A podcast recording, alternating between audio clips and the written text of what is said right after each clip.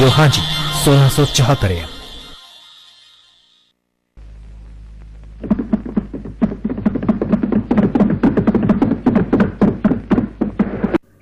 Long years ago, we made a tryst with destiny, and now the time comes when we shall redeem our pledge, not wholly or in full measure, but very substantially. At the stroke of the midnight hour, when the world sleeps, India will awake to life and freedom.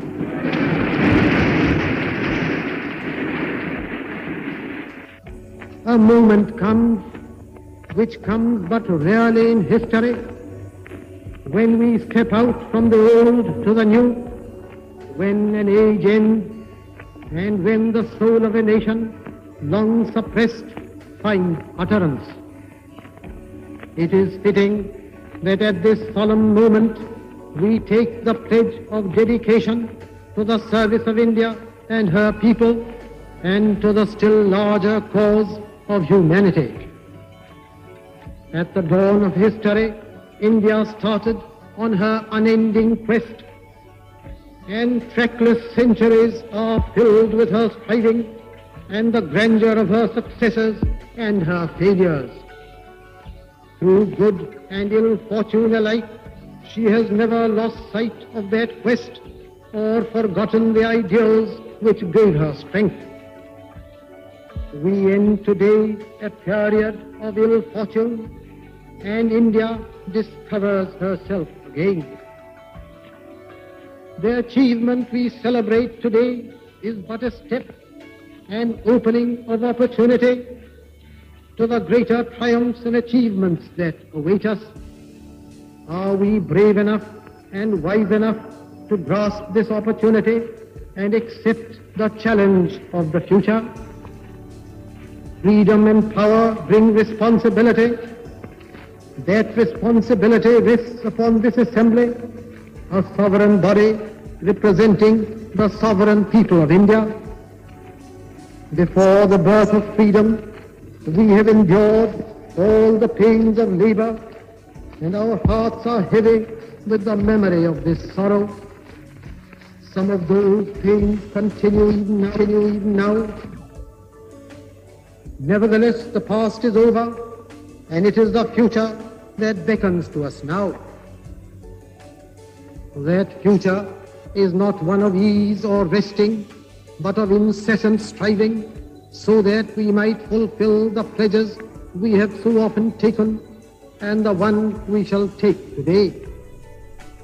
The service of India means the service of the millions who suffer. It means the ending of poverty and ignorance and disease and inequality of opportunity.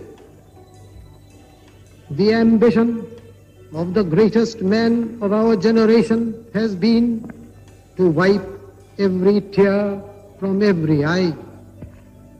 That may be beyond us, but so long as there are tears and suffering, so long our work will not be over. And so we have to labor and to work and work hard to give, to give reality to our dreams.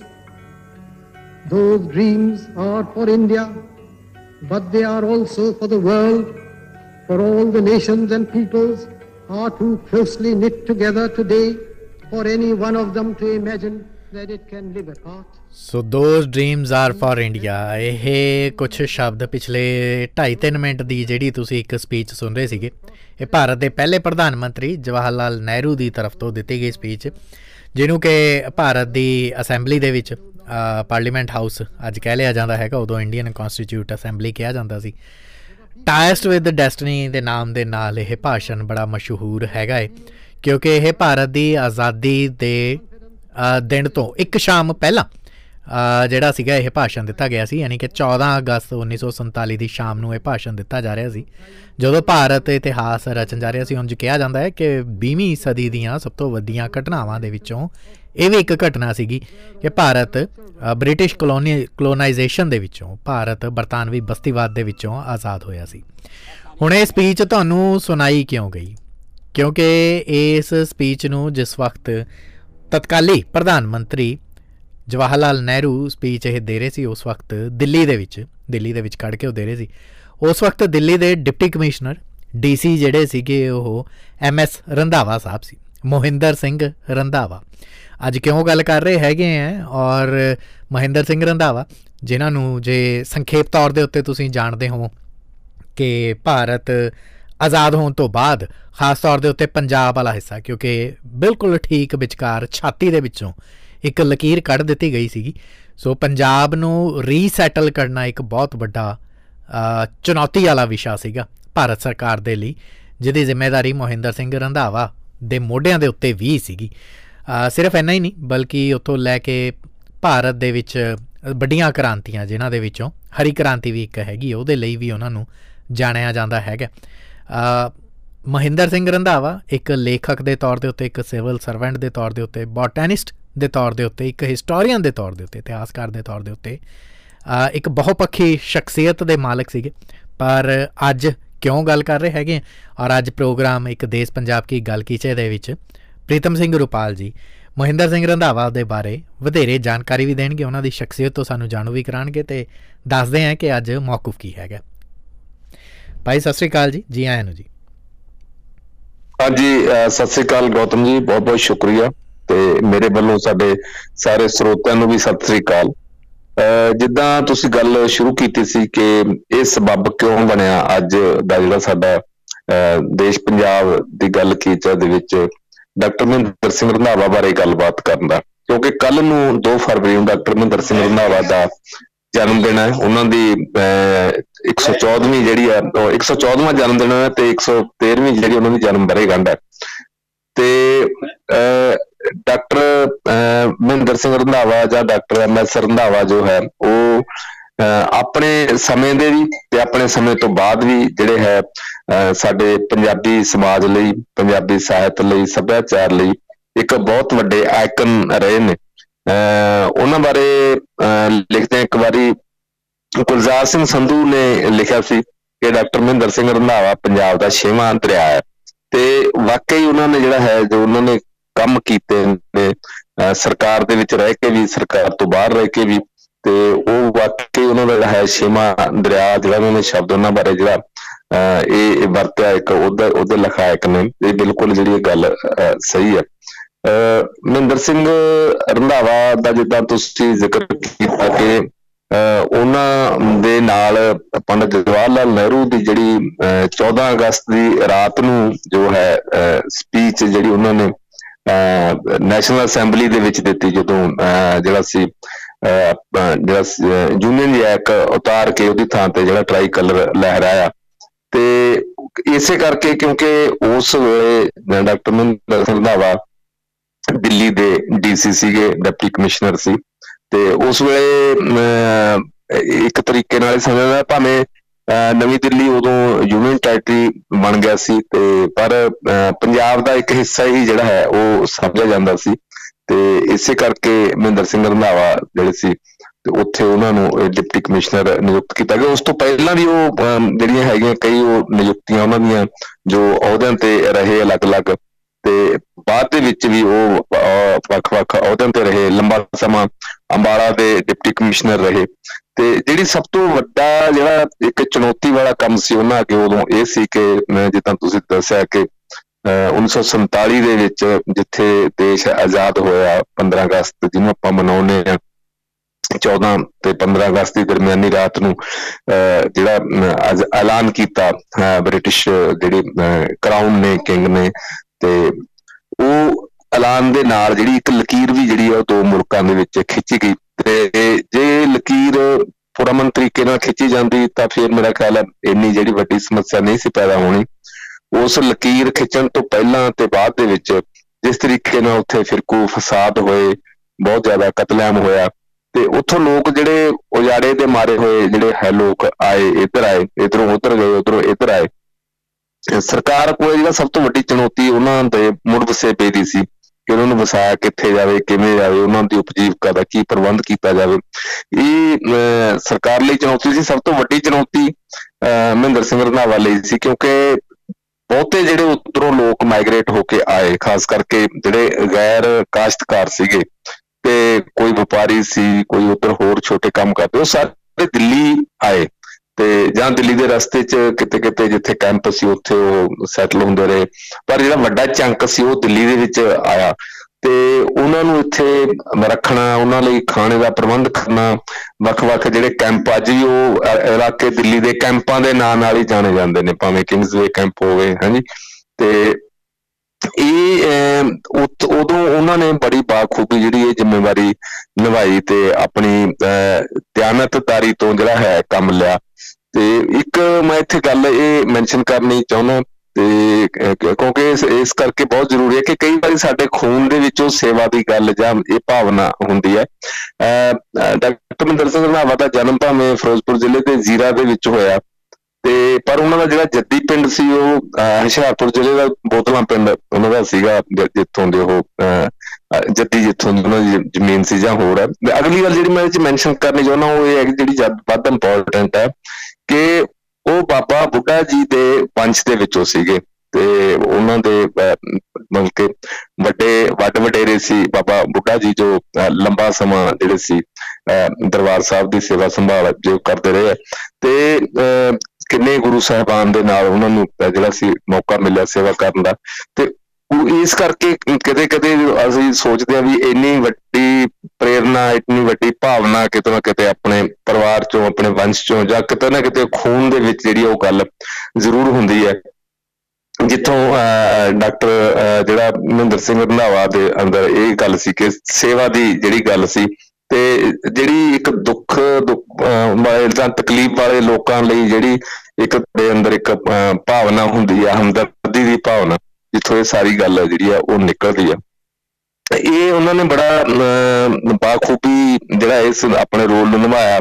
ਤੇ ਉਹਨਾਂ ਨੇ ਬਾਅਦ ਦੇ ਵਿੱਚ ਇੱਕ ਕਿਤਾਬ ਵੀ ਲਿਖੀ ਜਿਹੜੀ ਕਿਤਾਬ ਦੀ ਕਾਫੀ ਚਰਚਾ ਹੋਈ। ਉਹ ਭਾਵੇਂ ਕਿਤਾਬ ਅੰਗਰੇਜ਼ੀ ਦੇ ਵਿੱਚ ਲਿਖੀ ਉਹਨਾਂ ਨੇ ਆਊਟ ਆਫ ਦਾ ਐਸ਼ਸ ਜਿਵੇਂ ਆਪਾਂ ਕਹਿ ਸਕਦੇ ਹਾਂ ਕਿ ਰਾਖ ਚੋਂ ਉੱਪਰੇ ਜਾਂ ਸਵਾਹ ਦੇ ਵਿੱਚੋਂ ਦੁਬਾਰਾ ਪੈਦਾ ਹੋਇਆ, ਜਿੱਦਾਂ ਕੁਕਨੁਸ ਦੀ ਜਿੱਦਾਂ ਇੱਕ ਕਹਾਣੀ ਹੈ ਨਾ ਜੀ ਜਿਹਨੂੰ ਫੀਨਿਕਸ ਕਹਿੰਦੇ ਆ ਜਿਹੜਾ ਹੈਗਾ ਯੂਨਾਨ ਦੇ ਵਿੱਚ ਜਾਂ ਪਰਸ਼ੀਅਨ ਵਰਡ ਦੇ ਵਿੱਚ ਜਾਂ ਰੋਮ ਦੇ ਵਿੱਚ, ਜਿਹਦੇ ਬਾਰੇ ਇੱਕ ਮਿੱਥ ਹੈ ਕਿ ਉਹ ਇੱਕ ਇਦਾਂ ਦਾ ਪੰਛੀ ਹੈ। ਜਿਹੜਾ ਜਦੋਂ ਉਡਾਰੀ ਭਰਨ ਲੱਗਦਾ, ਉਹਨੂੰ ਅੱਗ ਲੱਗ ਜਾਂਦੀ ਹੈ, ਉਹ ਸੜ ਜਾਂਦਾ ਤੇ ਉਹਦੇ ਸਵਾਦ ਵਿੱਚੋਂ ਫੇਰ ਦੁਬਾਰਾ ਇੱਕ ਇੱਕ ਪੈਦਾ ਹੁੰਦਾ, ਅੰਡਾ ਪੈਦਾ ਹੁੰਦਾ ਤੇ ਅੰਡੇ ਚੋਂ ਦੁਬਾਰਾ ਫੇਰ ਉਹ ਪੰਛੀ ਨਿਕਲਦਾ ਉਸ ਹਿਸਾਬ ਦੇ ਨਾਲ ਉਹਨਾਂ ਨੇ ਜਿਹੜਾ ਕਿਤਾਬ ਦਾ ਨਾਮ ਲਿਖਿਆ ਆਊਟ ਆਫ ਦਾ ਐਸ਼ਸ ਸਵਾਦ ਦੇ ਵਿੱਚੋਂ, ਰਾਖ ਦੇ ਵਿੱਚੋਂ ਦੁਬਾਰਾ ਆਪਣੇ ਆਪ ਨੂੰ ਉਭਾਰਨਾ ਤੇ ਉਹ ਬਹੁਤ ਇੱਕ ਜਿਹੜੀ ਮੁੜ ਵਸੇਬੇ ਦੀਆਂ ਗੱਲਾਂ, ਉਹਦੇ ਚ ਕਹਾਣੀਆਂ ਤੇ ਉਜਾੜੇ ਦੀਆਂ ਕਹਾਣੀਆਂ ਜਿਹੜੀਆਂ 1947 ਵੇਲੇ ਕਿਸ ਤਰ੍ਹਾਂ ਜਿਹੜੇ ਕਾਸ਼ਤਕਾਰ ਲੋਕ ਸੀ, ਉਹਨਾਂ ਦਾ ਕਿੰਨਾ ਉਜਾੜਾ ਹੋਇਆ। ਜਿਹੜੇ ਗੈਰ ਕਾਸ਼ਤਕਾਰ ਸੀ, ਵਪਾਰੀ ਸੀ, ਉਹਨਾਂ ਦਾ ਕਿੰਨਾ ਉਜਾੜਾ ਹੋਇਆ, ਕਿੰਨਾ ਲੋਕ ਘਰ ਘਰ ਛੱਡ ਕੇ ਆਏ। ਤੇ ਇਧਰ ਆ ਕੇ ਉਹਨਾਂ ਦਾ ਵਸੇਬਾ ਕਿਸ ਤਰ੍ਹਾਂ ਹੋਇਆ ਤੇ ਕੀ ਉਹਨਾਂ ਨੂੰ ਜਿੰਨਾ ਕੁਝ ਉੱਥੇ ਉਹਨਾਂ ਦਾ ਰਹਿ ਗਿਆ ਸੀ, ਉਹਨਾਂ ਉਹਨੂੰ ਮਿਲ ਸਕਿਆ ਤੇ ਜਾਂ ਉਹਨਾਂ ਨੂੰ ਘੱਟ ਮਿਲ ਸਕਿਆ, ਕਿਦਾਂ ਉਹਨਾਂ ਨੂੰ ਮਿਹਨਤ ਕਰਨੀ ਪਈ। ਬਹੁਤ ਕਮਾਲ ਦੀ ਉਹ ਕਿਤਾਬ ਹੈ। ਬਾਅਦ ਦੇ ਵਿੱਚ ਉਹਦਾ ਅਨੁਵਾਦ ਵੀ ਪੰਜਾਬੀ ਦੇ ਵਿੱਚ ਹੋਇਆ।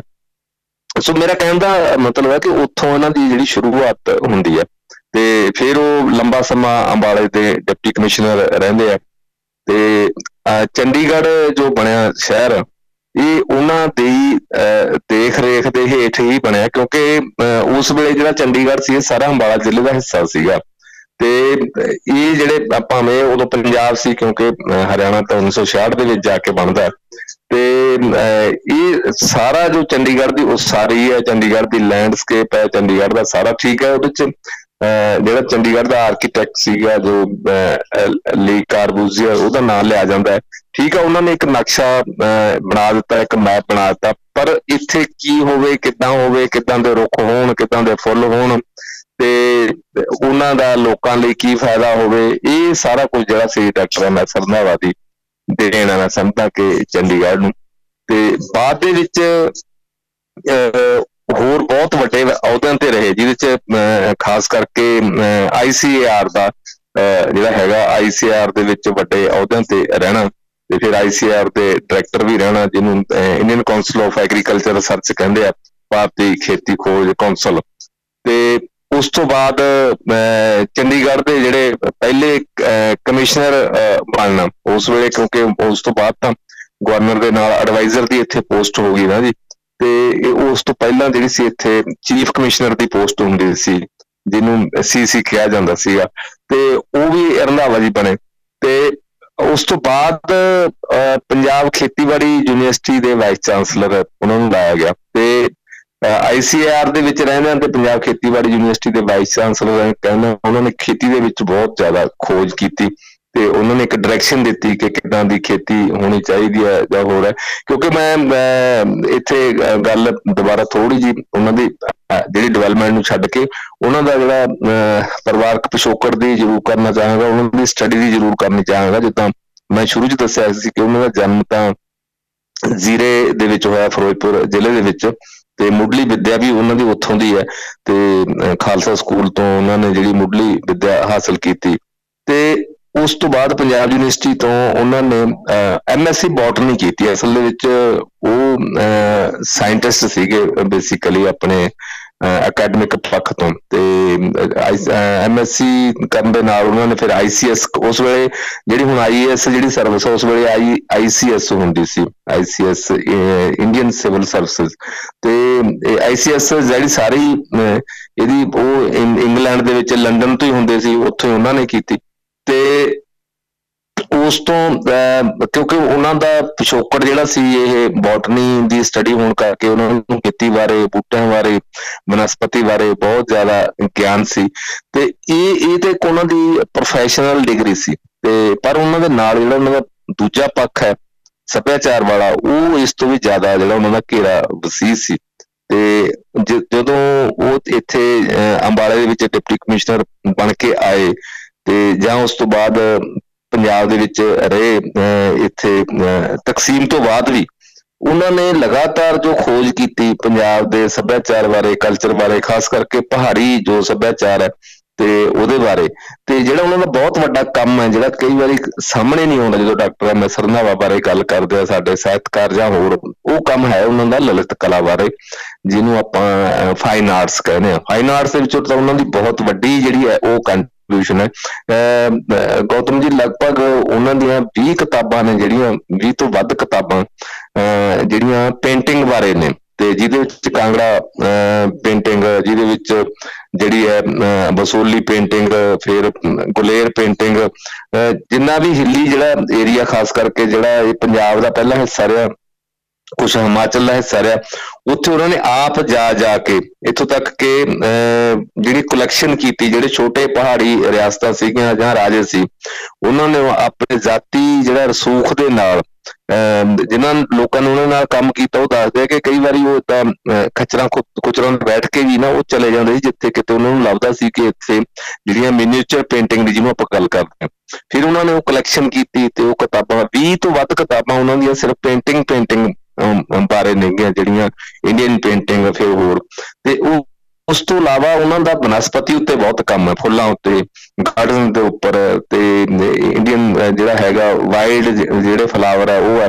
ਤੇ ਫਲਾਵਰ ਜਿਹੜੇ ਟਰੀ ਹੈ ਜੇ ਮੈਂ ਉਹਨਾਂ ਦੀਆਂ ਜੇ ਜਿਹੜੀਆਂ ਅਹ, ਵੱਡੀਆਂ ਜਿਹੜੀਆਂ ਕਿਤਾਬਾਂ ਦੇ ਮੈਂ ਨਾਂ ਲੈਣਾ ਦੱਸਣਾ ਚਾਹਾਂ ਜਿਹਦੇ ਵਿੱਚ ਕਾਂਗੜਾ ਪੇਂਟਿੰਗ ਮੈਂ ਪਹਿਲਾਂ ਵੀ ਕਿਹਾ ਅਹ, ਬਸੋਲੀ ਪੇਂਟਿੰਗ ਤੇ flowering trees in India Indian miniature painting ਤੇ ਫਿਰ ਇਸੇ ਤਰ੍ਹਾਂ ਅਹ, ਜਿਹੜਾ ਬਰਥ ਆਫ ਦਾ ਹਿਮਾਲਿਆਜ਼ ਤੇ ਇਸ ਤਰ੍ਹਾਂ ਦੀਆਂ ਤੇ ਗ੍ਰੀਨ ਰੈਵੋਲੂਸ਼ਨ ਅੱਛਾ, ਹੁਣ ਜਦੋਂ ਆਪਾਂ ਇਸ ਪਾਸੇ ਆਉਂਦੇ ਆ ਤਾਂ ਜਦੋਂ ਆਈਸੀਆਰ ਦੇ ਡਾਇਰੈਕਟਰ ਰਹੇ, ਪਹਿਲਾਂ ਅਸਿਸਟੈਂਟ ਰਹੇ, ਤੇ ਉਸ ਪਾਸੇ ਵੀ ਉਹਨਾਂ ਦਾ ਬਹੁਤ ਵੱਡਾ ਕੰਮ ਸੀ। ਖੇਤੀ ਤੇ ਉਹਨਾਂ ਨੇ ਕੰਮ ਖੁਦ ਕੀਤਾ, ਬਹੁਤ ਕੰਮ ਕਰਾਇਆ। ਜਿੱਦਾਂ ਮੈਂ ਗ੍ਰੀਨ ਰੈਵੋਲੂਸ਼ਨ ਦਾ ਨਾਲ ਹੈ ਐਗਰੀਕਲਚਰ ਤੇ ਉਹਨਾਂ ਨੇ ਬਹੁਤ ਕੰਮ ਕਰਵਾਇਆ ਐਗਰੀਕਲਚਰ ਦੀ ਡਿਵੈਲਪਮੈਂਟ ਫਿਰ ਕੱਲੇ ਕੱਲੇ ਪੱਖ ਨੂੰ ਲੈ ਕੇ, ਖਾਸ ਕਰਕੇ ਉੱਤਰੀ ਭਾਰਤ ਜਾਂ ਪੰਜਾਬ ਦੀ ਖੇਤੀ ਦੇ ਪੱਖ ਨੂੰ ਲੈ ਕੇ ਜਾਂ ਜਿੱਥੇ ਇਦੋਂ ਦਾ ਇਸ ਤਰ੍ਹਾਂ ਦਾ ਕਲਾਈਮੇਟ ਹੋਰ ਦੇਸ਼ਾਂ ਦੇ ਵਿੱਚ ਕਿੱਦਾਂ ਐਗਰੀਕਲਚਰ ਡਿਵੈਲਪ ਹੋਈ ਹੈ, ਉਸ ਪੱਖ ਨੂੰ ਲੈ ਕੇ ਤੇ ਉਹਨਾਂ ਨੇ ਇੱਥੇ ਵੀ ਜਿਹੜਾ ਹੈਗਾ ਬਹੁਤ ਜ਼ਿਆਦਾ ਜਿਹੜਾ ਹੈ ਕੰਮ ਕੀਤਾ। ਕੁੱਲ ਉਹਨਾਂ ਦੀਆਂ ਜਿਹੜੀਆਂ ਨਾ, ਜਿਹੜੀ ਕਲੈਕਸ਼ਨ ਹੈ, ਪੰਜਾਬੀ ਦੀਆਂ ਆਪਾਂ ਕਿਤਾਬਾਂ ਨੇ ਉਹਨਾਂ ਦੀ ਬਾਅਦ ਚ ਗੱਲ ਕਰਦੇ ਹਾਂ। ਜਿਹੜੀਆਂ ਅੰਗਰੇਜ਼ੀ ਦੇ ਵਿੱਚ ਉਹਨਾਂ ਦੀ ਅਹ, ਜਿਹੜੀਆਂ ਅਹ, ਜਿ- ਜਿਨ੍ਹਾਂ ਦਾ ਨਾਂ ਹੈ ਜਿਹੜੀਆਂ ਵੱਡੀਆਂ ਲਾਇਬ੍ਰੇਰੀਆਂ ਦੇ ਵਿੱਚ ਉਹਨਾਂ ਦੀ ਕਲੈਕਸ਼ਨ ਹੈ ਕੋਈ 32 ਦੇ ਕਰੀਬ ਜਿਹੜੀਆਂ ਕਿਤਾਬਾਂ ਨੇ ਜਿਹਦੇ ਵਿੱਚ 20 ਦੇ ਆਸ-ਪਾਸ ਉਹਨਾਂ ਦੀਆਂ ਪੇਂਟਿੰਗ ਬਾਰੇ ਕਿਤਾਬਾਂ ਨੇ ਬਾਕੀ ਖੇਤੀ ਖੋਜ ਬਾਰੇ ਜਿਹੜੀਆਂ ਉਹਨਾਂ ਦੀਆਂ ਅਲ- ਅਲੱਗ-ਅਲੱਗ ਜਿਹੜੀਆਂ ਤਰ੍ਹਾਂ ਦੀਆਂ ਕਿਤਾਬਾਂ ਨੇ ਜਦੋਂ ਪੰਜਾਬ ਖੇਤੀਬਾੜੀ ਯੂਨੀਵਰਸਿਟੀ ਲੁਧਿਆਣਾ ਦੇ ਵਿੱਚ ਬਣਦੀ ਹੈ ਤੇ ਉਸ ਤੋਂ ਬਾਅਦ ਉਦੋਂ ਵੀਸੀ ਬਣਦੇ ਆ ਉਹਨਾਂ ਨੇ ਫਿਰ ਇੱਥੇ ਰਹਿ ਕੇ ਬਹੁਤ ਕੰਮ ਕਰਵਾਇਆ ਫਸਲਾਂ ਦੀ ਅਹ ਜਿਹੜੀ ਹੈਗੀ ਆ ਖੋਜ ਇੱਥੇ ਕਿਹੜੀਆਂ ਫਸਲਾਂ ਜ਼ਿਆਦਾ ਠੀਕ ਨੇ ਹੋਰ ਇਹ ਇਸ ਖੇਤਰ ਦੇ ਵਿੱਚ। ਤੇ ਨਾਲ ਨਾਲ ਉਹਨਾਂ ਨੇ ਜਿਹੜਾ ਇੱਕ ਕੰਮ ਹੋਰ ਵੱਡਾ ਕੀਤਾ ਉਹਨਾਂ ਨੇ ਅਹ, ਅਹ, ਸਭ ਤੋਂ ਪਹਿਲਾਂ ਅਹ, ਜਿਹੜੀ ਹੈ ਪੰਜਾਬ ਦੇ ਵਿੱਚ ਪੰਜਾਬ ਆਰਟਸ ਕੌਂਸਲ ਬਣਾਈ ਕਿਉਂਕਿ ਨੈਸ਼ਨਲ ਲੈਵਲ ਤੇ ਇਹ ਇਦਾਂ ਦੇ ਅਦਾਰੇ ਪਹਿਲਾਂ ਹੈਗੇ ਸੀ ਤੇ ਦੇਸ਼ ਦੀ ਤਕਸੀਮ ਤੋਂ ਪਹਿਲਾਂ ਲਾਹੌਰ ਦੇ ਵਿੱਚ ਇਦਾਂ ਦੀਆਂ ਜਿਹੜੀਆਂ ਅਕੈਡਮੀਆਂ ਸੀ ਤੇ ਉਹ ਕੰਮ ਕਰਦੀਆਂ ਸੀ ਅਲੱਗ-ਅਲੱਗ ਨਾਂ ਹੇਠ। ਤੇ ਇੱਥੇ ਫਿਰ ਇਨ- ਇਹਨਾਂ ਨੇ ਅਮ, ਪਹਿਲਾਂ ਅਕੈਡਮੀਆਂ ਬਣਾਈਆਂ ਅ- ਅਲੱਗ-ਅਲੱਗ ਅ, ਸੰਗੀਤ ਨਾਟਕ ਅਕੈਡਮੀ ਬਣਾਈ ਫਾਈਨ ਆਰਟਸ ਅਕੈਡਮੀ ਬਣਾਈ ਤੇ ਇਸੇ ਤਰ੍ਹਾਂ ਸਾਹਿਤ ਅਕੈਡਮੀ ਬਣਾਈ। ਪੰਜਾਬ ਆਰਟਸ ਕੌਂਸਲ ਦੇ ਤਾਂ ਉਹ ਫਾਊਂਡਰ ਚੇਅਰਮੈਨ ਰਹੇ। ਉੱਤਰ ਪੰਜਾਬ ਖੇਤੀਬਾੜੀ ਯੂਨੀਵਰਸਿਟੀ ਲੁਧਿਆਣੇ ਦੇ ਉਹ ਵਾਈਸ ਚਾਂਸਲਰ ਵੀ ਰਹੇ। ਤੇ ਕਮਾਲ ਦੀ ਗੱਲ ਤਾਂ ਇਹ ਹੈ ਵੀ ਬਾਅਦ ਵਿੱਚ ਜਦੋਂ ਚੰਡੀਗੜ੍ਹ ਯੂਟੀ ਬਣਿਆ ਯੂਟੀ ਦੀਆਂ ਅਕੈਡਮੀਆਂ ਵੀ ਉਹਨਾਂ ਨੇ ਬਣਾਈਆਂ ਆਪ। ਤੇ ਚੰਡੀਗੜ੍ਹ ਦੇ ਵਿੱਚ ਜਿਹੜਾ ਰੋਜ਼ ਗਾਰਡਨ ਬੜੇ ਅਹ, ਨਾਂ ਲਿਆ ਜਾਂਦਾ ਰੋਜ਼ ਗਾਰਡਨ ਦਾ ਜਦੋਂ ਚੰਡੀਗੜ੍ਹ ਦੀ ਅਹ, ਜਿਹੜੀ ਅਹ, ਚੰਡੀਗੜ੍ਹ ਦੇ ਹੈਰੀਟੇਜ ਨੂੰ ਜਾਂ ਚੰਡੀਗੜ੍ਹ ਦੇ ਟੂਰਿਜ਼ਮ ਦੀ ਜਦੋਂ ਗੱਲ ਕਰਦੇ ਆ ਤੇ ਜਿ- ਜਿੱਥੇ ਇੱਥੋਂ ਦੀ ਲੇਕ ਜਾਂ ਰੌਕ ਗਾਰਡਨ ਦਾ ਨਾਮ ਇਹਦੇ ਨਾਲ ਰੋਜ਼ ਗਾਰਡਨ ਦਾ ਨਾਮ ਵੀ ਲਿਆ ਜਾਂਦਾ ਹੈ। ਤੇ ਇਹ ਜਿਹੜਾ ਰੋਜ਼ ਗਾਰਡਨ ਹੈ ਇਹ ਵੀ ਜਿਹੜਾ ਡਾਕਟਰ ਐਮ ਐਸ ਰੰਧਾਵਾ ਦੀ ਦੇਣ ਹੈ। ਤੇ ਉਹਨਾਂ ਨੇ ਖੁਦ ਜਿਹੜਾ ਹੈਗਾ ਰੋਜ਼ ਗਾਰਡਨ ਦਾ ਨਕਸ਼ਾ ਤਿਆਰ ਕਰਵਾਇਆ ਕਿਦਾਂ ਦੀ ਉਹਦੀ ਲੈਂਡਸਕੇਪਿੰਗ ਆ ਉਹ ਆਪ ਅਮ, ਜਿਹੜੀ ਤਿਆਰ ਕਰਵਾਈ। ਤੇ ਅਹ, ਹੁਣ ਵੀ ਜਿਹੜੇ ਲੋਕ ਚੰਡੀਗੜ੍ਹ ਹੁੰਦੇ ਆ ਰੋਜ਼ ਗਾਰਡਨ ਜ਼ਰੂਰ ਵਿਜ਼ਿਟ ਜਿਹੜਾ ਹੈ ਕਰਦੇ ਆ ਉਹ ਦੇਖਦੇ ਆ। ਤੇ ਰੋਜ਼ ਗਾਰਡਨ ਦੇ ਵਿੱਚ ਹੀ ਉਹਨੇ ਇੱਕ ਜਗ੍ਹਾ ਥੋੜੀ ਜਿਹੀ ਅਹ, ਜਿਹੜੀ ਸੀ ਉਹਦੇ ਚੋਂ ਕੱਢ ਕੇ ਉੱਥੇ ਪੰਜਾਬ ਆਰਟਸ ਕੌਂਸਲ ਦਾ ਜਿੱਥੇ ਹੈੱਡ ਆਫਿਸ ਸੀ ਉੱਥੇ ਪੰਜਾਬ ਕਲਾ ਭਵਨ ਦੇ ਨਾਮ ਦਾ ਅਦਾਰਾ ਬਣਾਇਆ ਤੇ ਉਹਦਾ ਜਿਹੜਾ ਆਰਕੀਟੈਕਟ ਉਹ ਵੀ ਦੇਖਣ ਵਾਲਾ ਹੀ ਹੈ ਜਦੋਂ ਚੰਡੀਗੜ੍ਹ ਦੇ ਟੂਰਿਜ਼ਮ ਦੀ ਗੱਲ ਚੱਲਦੀ ਹੈ ਜਾਂ ਹੋਰ ਹੈ ਉਹ ਇੱਕ ਵੱਖਰੀ ਕਿਸਮ ਦਾ ਜਿਹੜਾ ਉਹਦਾ ਆਰਕੀਟੈਕਟ ਹੈਗਾ। ਸੋ ਉਹਨਾਂ ਦੀ ਇਸ ਕਿਸਮ ਦੀ ਜਿਹੜੀ ਹੈ ਇਸ ਪਾਸੇ ਇਸ ਪੱਖ ਤੋਂ ਜਿਹੜੀ ਹੈ ਉਹਨਾਂ ਦੀ ਇਹ ਇੱਕ ਕੰਟਰੀਬਿਊਸ਼ਨ ਹੈ। ਤੇ ਫਿਰ ਜਦੋਂ ਉਹ ਨਿਕਲਦੇ ਆ ਪੰਜਾਬ ਦੇ ਵਿੱਚ ਕਿਉਂਕਿ ਉਹਨਾਂ ਨੇ ਆਪ ਫੀਲਡ ਦੇ ਵਿੱਚ ਜਾ ਕੇ ਦੌਰਾ ਕੀਤਾ। ਇਹ ਨਹੀਂ ਵੀ ਕਿਤੇ ਟਿਕੇ ਬੈਠੇ ਰਹੇ ਤੇ ਉੱਥੇ ਬੈਠ ਕੇ ਸਾਰਾ ਕੰਮ ਕੀਤਾ ਜਿਵੇਂ ਆਮ ਹੁੰਦਾ ਹੈ ਕਿ ਅਹ, ਕੋਈ ਅਧਿਕਾਰੀ ਜਾਂ ਅਫਸਰ ਡਰਾਇੰਗ ਰੂਮ ਦੇ ਵਿੱਚ ਬੈਠ ਕੇ ਜਾਂ ਉਸ ਲੈਵਲ ਤੇ ਜਿਹੜੀ ਆ ਉਹ ਅਹ, ਗੱਲ ਕਰਦੇ ਰਹਿੰਦੇ ਆ।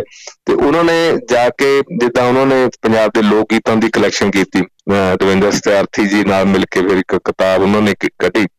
ਤੇ ਇਸ ਤਰ੍ਹਾਂ ਕੁੱਲੂ ਦੇ ਲੋਕ ਗੀਤ ਕਾਂਗੜੇ ਦੇ ਲੋਕ ਗੀਤ ਹਰਿਆਣੇ ਦੇ ਲੋਕ ਗੀਤ ਇਹ ਸਾਰੀਆਂ ਜਿਹੜੀਆਂ ਕਿਤਾਬਾਂ ਨੇ ਉਹਨਾਂ ਦੀਆਂ ਤੇ ਉਹ ਅਹ, ਬਕਾਇਦਾ ਪਬਲਿਸ਼ ਹੋਈਆਂ। ਤੇ ਹਰਿਆਣਾ ਸਟੇਟ ਤਾਂ ਬਣਦੀ ਹੈ ਜਾ ਕੇ 1966 ਦੇ ਵਿੱਚ।